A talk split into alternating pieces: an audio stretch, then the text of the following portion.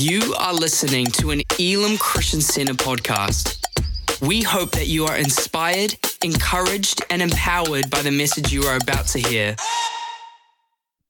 Awesome. um, hi, everyone. um, my name is Danielle, like Adrian said, for those of you who don't know me, um, and I'm the kids pastor here. Um, we are currently in a series called Unnamed, where we have been diving into a few different stories in the Bible um, of different people whose names weren't mentioned, um, but they play a really significant part in Scripture and um, in the story of God at that time. And um, tonight I am going to be talking all about the 10 lepers found in the book of Luke. Um, if you guys are taking notes tonight, um, my message is titled The Glory Belongs to God. Before I get into it, let's pray.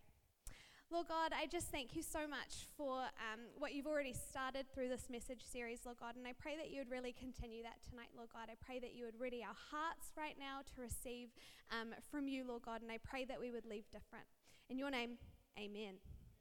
Amen. Um, so, my family and friends can vouch for the fact that I am a very stubborn person.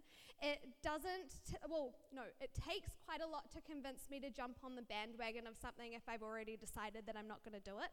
Um, most of the time, if me and my friends have found ourselves in some um, like really random situations, it's because I've instigated the idea and I have not wanted to follow through, but I'm okay with watching everybody else do it. Um, more, more, so when I was in primary school than these days. Um, I have a few situations that I can think of when I was in primary school where I instigated things that I probably shouldn't have and was not, um, I was okay to be a part of it until the consequences came around. And um, there was one time in particular that I remember very clearly. Um, for Christmas, I had gotten one of those like brand new plastic like hairdresser sets, you know, like like the really cool ones. And I was really hyped on it because it was all that I wanted was this plastic hairdresser set. And I had a friend, um, her name was Tamay, and she had the most like gorgeous head of like ringlets, like really really pretty hair. And she came over the one day and we were playing with this hairdresser set and having a really good time until it just started to get boring because it wasn't the real thing. So I thought, you know what? I have a really, really good idea. I know where my mum keeps the scissors in the kitchen. So we went and we like snuck through to the kitchen, wait like so my mum wouldn't hear us go through. Went and grabbed the scissors and we decided we were going to give each other a haircut. I had my hair, I had like, you know, when you have like half up, half down, you've got the little ponytail. She chopped my ponytail off and um, I cut a bald patch into the back of her head of ringlets. And we were like, this is, what have we done? And um, we were in our room and we were getting like quiet now because we knew that we, you know, had done something that we shouldn't and we were trying to figure out how we were going to get out of it. And my mum started to think, oh, you know what? I haven't seen Danielle for a little while can't really hear them, went up to come and see what we'd done, and we were both standing against the wall like this because we didn't want them to see what we'd done to our hair. I was happy to instigate the idea, um, but wanted to take zero responsibility for it afterwards. It's funny, isn't it, how as humans, as soon as consequences roll around for something that we've done, we're really quick to not take the, the credit for it, right? But if something's going right or something is done really, really well, we're the first ones to put our hands up and say that we want to be a part of it. We live in a day and age where we can get validation and approval from the touch of a button. It gives you a sense of accomplishment and a kind of happiness that builds confident, confidence in yourself, right? And the things that you're good at, the things that you can do, the way that you look, the way that you dress, the things that you have, it's all about us. But the thing is, is that our life was never meant to be just about us. The focus and the attention was never meant for us, it was always meant to be on God. The ten lepers mentioned in Scripture were in desperate need of healing and a change of circumstance. They went to the only place that they knew where they could go to get that change, and that was Jesus. What I love about this story is that yes, Jesus performed a really great miracle that like radically changed these people's lives, but there was one person in particular that took that miracle and gave it back as glory to God. tonight I'm going to unpack this story a little bit. It's found in the book of Luke, chapter 17, verse 11 to 19.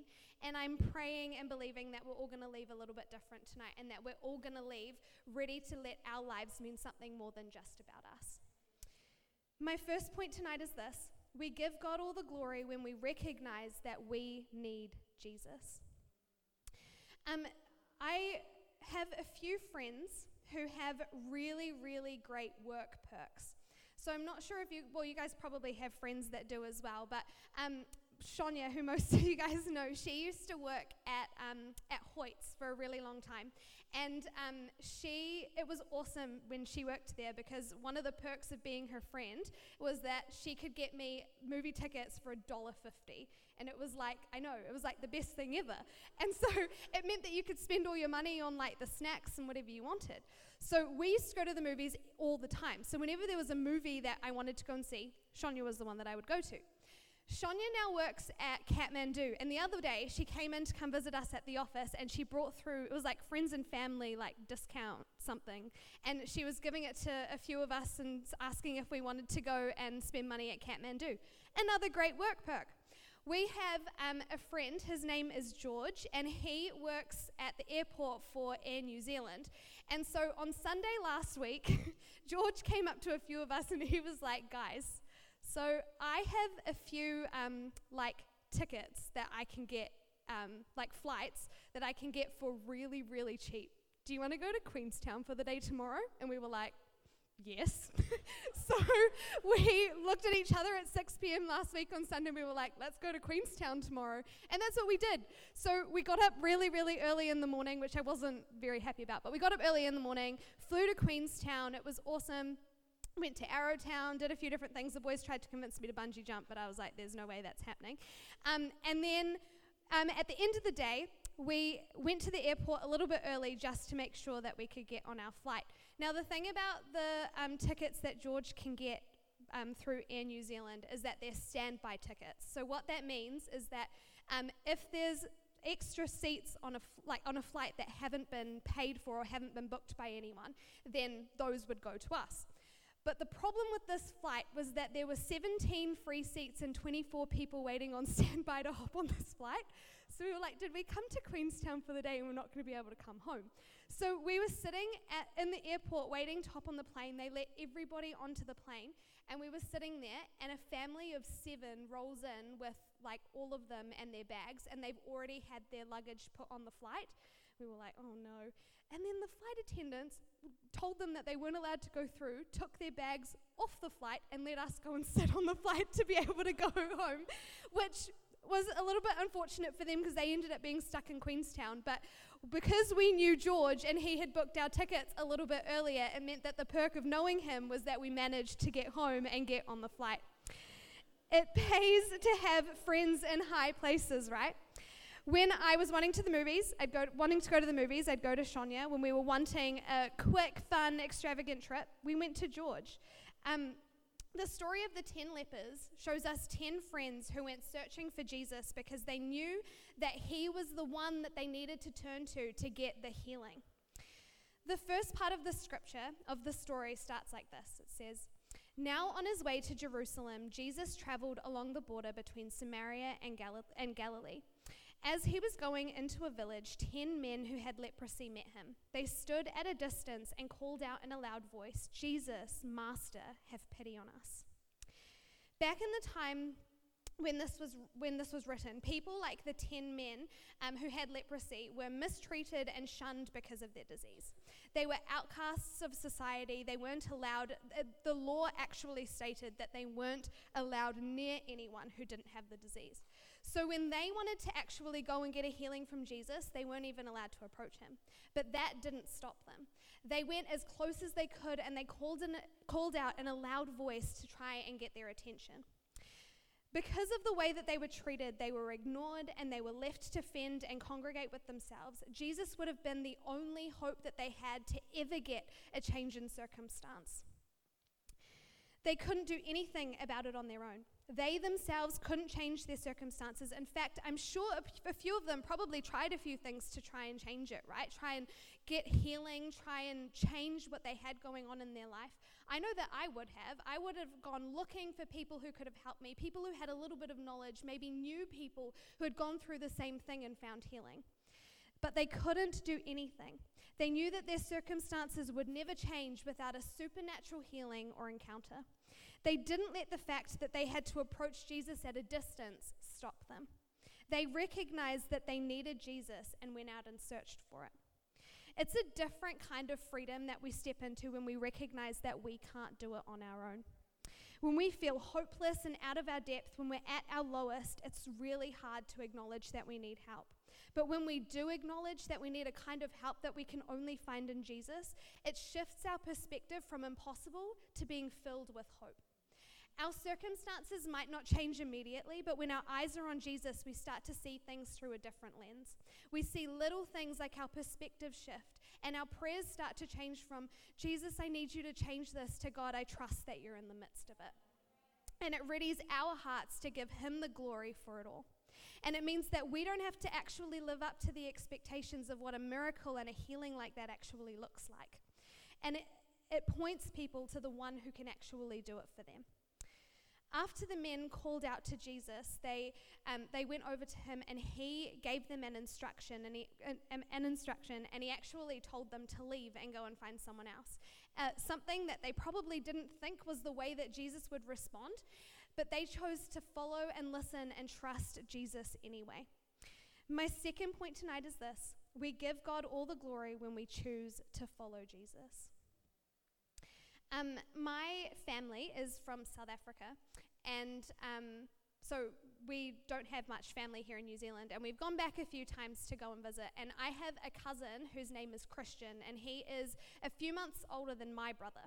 So the, when we went back, one of the times we went back to South Africa, um, my brother, they would have been about four, I was about seven, and we traveled all around to different places, just you know, going and experiencing the things that we usually couldn't. And um, there was one place that we visited. I'm pretty sure it was a restaurant, and I remember this like really clearly. We went to this restaurant, and it was brand new, and it was big, and it had all sorts of different things and places that us kids could go and play, but it was massive. And so when we first went in, my grandma was holding Christian's hand, and she said, Christian, you are not to leave my side. You stay with me until we know exactly where we're going and where we're sitting, so you know exactly where we are. Now, Christian was one of those kids that, like, no matter what instruction you gave him, no matter how serious you were, he just just didn't listen. He just did his own thing. So we're walking through, and she's like, "Remember, don't leave my side." We walk in, and Christian just like guns it. Like he runs as fast as he can, so fast, keeps going, thinking he's running outside, and he ran straight into the glass door rebounded off of it because he ran into it that hard. And it was really funny because there was this whole thing of like snot on the window because he'd hit it that hard with his nose.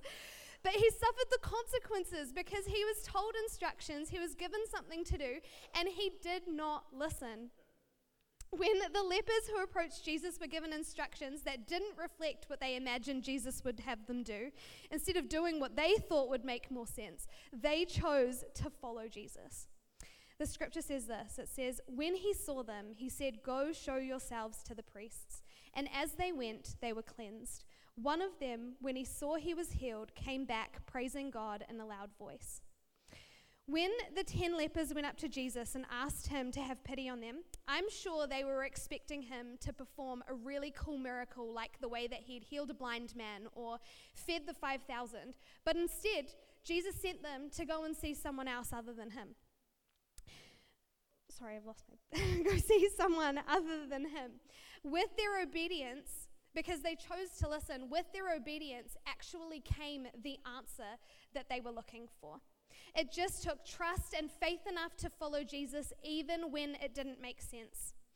When it doesn't happen the way that we expect it to, it doesn't take away from the outcome. In fact, often it makes the outcome better because it comes with more favor, it comes with perfect timing, and an undeniable sense that it was God that made it all happen.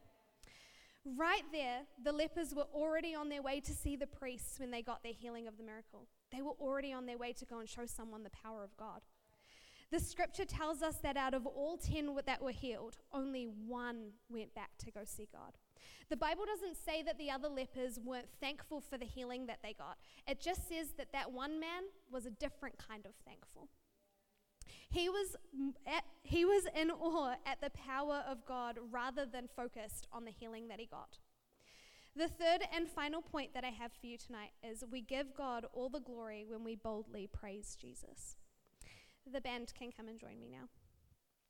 There's a story that I read one day um, on the internet, as you do. Um, I'm not 100% sure if it's um, a true story, but it's a powerful story, so I thought that I would read it to you guys tonight. It says this It says, One day when I was a freshman in high school, I saw a kid from my class was walking home from school. His name was Kyle.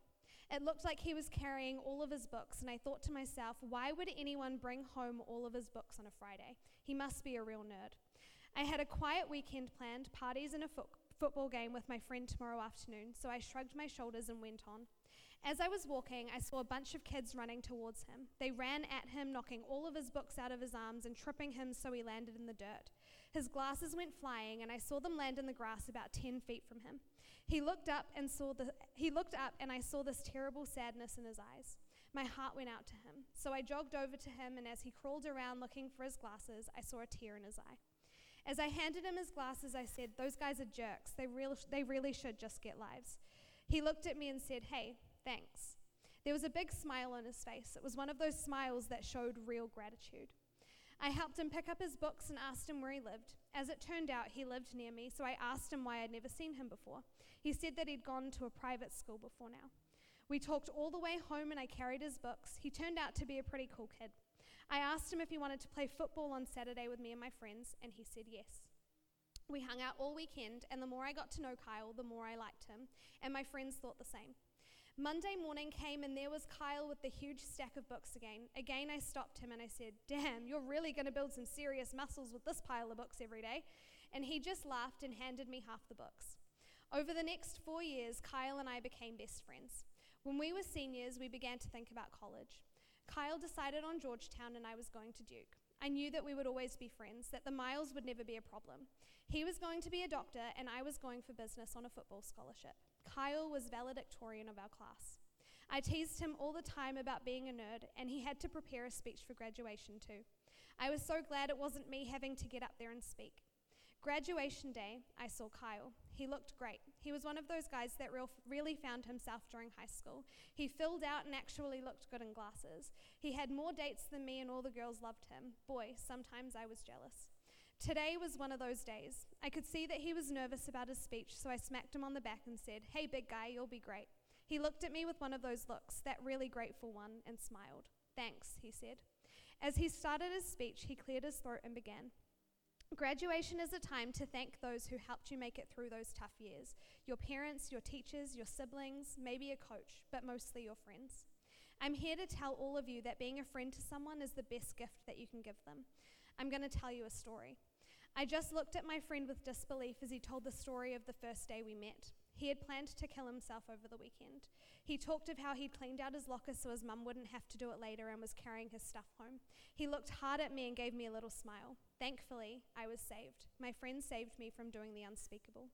I heard the gasp go through the crowd as this handsome, popular boy told us about his weakest moment. I saw his mum and dad looking at me and smiling that same grateful smile. Not until that moment had I realized its depth. This boy chose to be a friend when nobody else would. He chose to be bold and do the right thing despite what the people that were there did, despite what they had done to his friend Kyle.